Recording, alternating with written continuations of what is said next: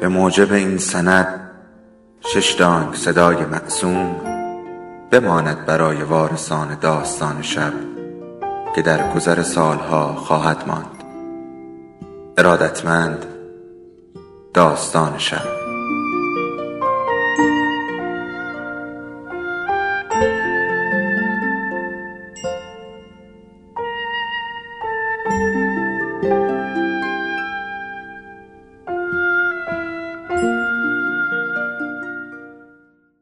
یکی بود یکی نبود.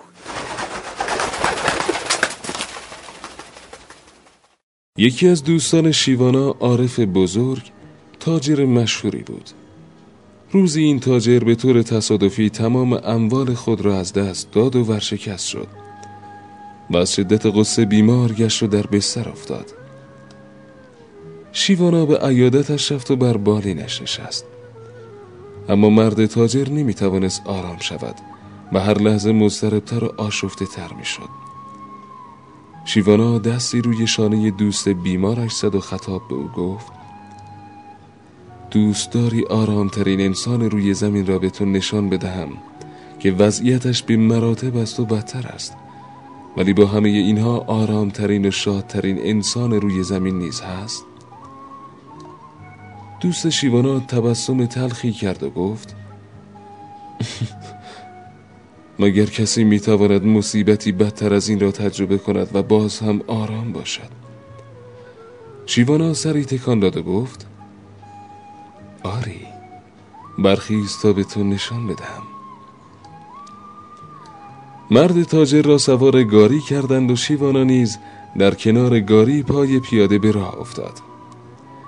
یک هفته تمام راه سپردند تا به دهکده دوردستی رسیدند که زلزله یک سال پیش آن را ویران کرده بود. در دهکده زلزله زده شیوانا سراغ مرد جوانی را گرفت که لقبش آرامترین انسان روی زمین بود. وقتی به منزل آرامترین انسان رسیدن دوست بیمار شیوانا جوانی را دید که درون کلبه چوبی ساکن شده و مشغول نقاشی بر روی پارچه است.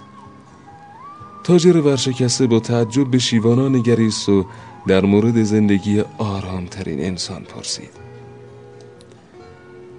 شیوانا او را دعوت به نشستن کرد و در حالی که آرامترین انسان برای آنها غذا تهیه می کرد برای تاجر گفت که این مرد جوان ثروتمندترین مرد این دیار بوده است. اما در اثر زلزله نه تنها همه اموالش را از دست داد بلکه زن و همه فرزندان و فامیلهایش را هم از دست داده است. او آرامترین انسان روی زمین است چون هیچ چیزی برای از دست دادن ندارد.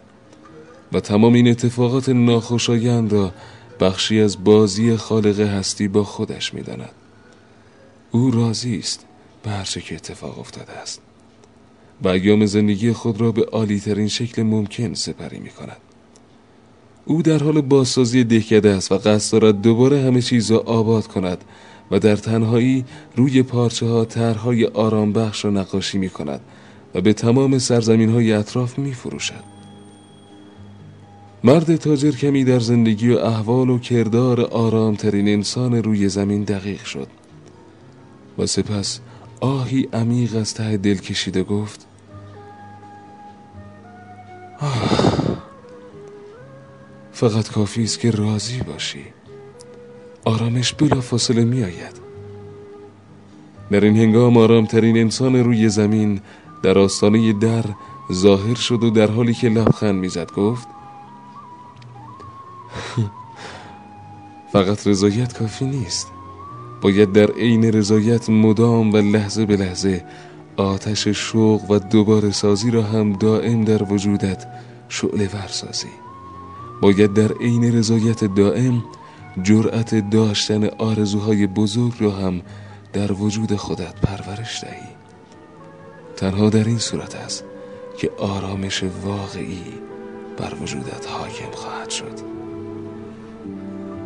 آرامش.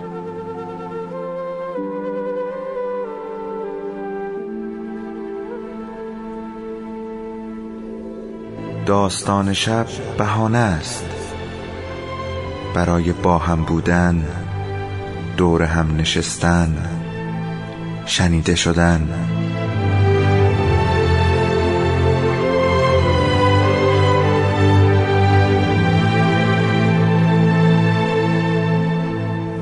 صدای افسانه ها رو میشنویم.